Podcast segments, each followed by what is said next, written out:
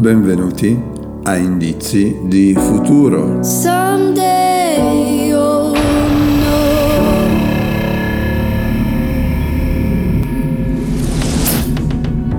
Oggi è venerdì 14 maggio 2021.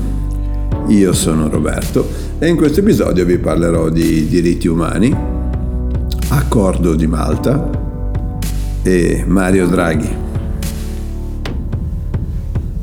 Oggi è la giornata mondiale della preghiera, del digiuno e della carità.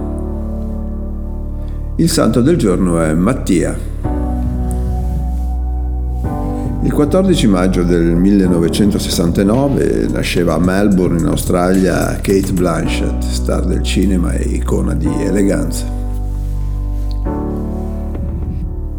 Nessuno sarà lasciato solo in mare, sono le parole che il premier italiano ha sottolineato parlando del problema degli sbarchi, ma immediatamente dopo aver fatto presente qual è la posizione dell'Italia per ciò che attiene ai diritti umani ovvero aver posto l'attenzione a quelle che sono le regole, gli accordi di Malta e il rimpatrio per chi non ha diritto.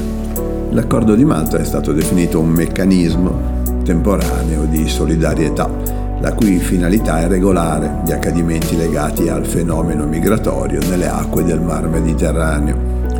La diatriba è sempre la difficile lotta fra i bisogni europei di nuova forza lavoro, ma nel contempo la salvaguardia dell'identità nazionale.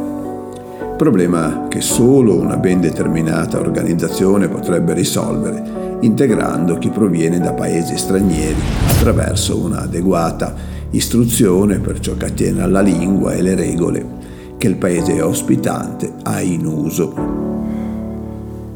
Un tema delicato, di difficile attuazione in un momento in cui si discute sull'essere o meno consenziente di Biancaneve a ricevere il bacio del principe, perché imporre una cultura di questo si tratta quando si vuole mantenere un'identità nazionale e nel contempo accettare l'immigrazione, non credo sia un tema accettato dai recenti sviluppi attinenti il political correct. Perché? Se inclusione è e prendo la definizione di Wikipedia che leggo eh, pedissequamente per evitare di dare un'opinione su un argomento spinoso e in continuo divenire.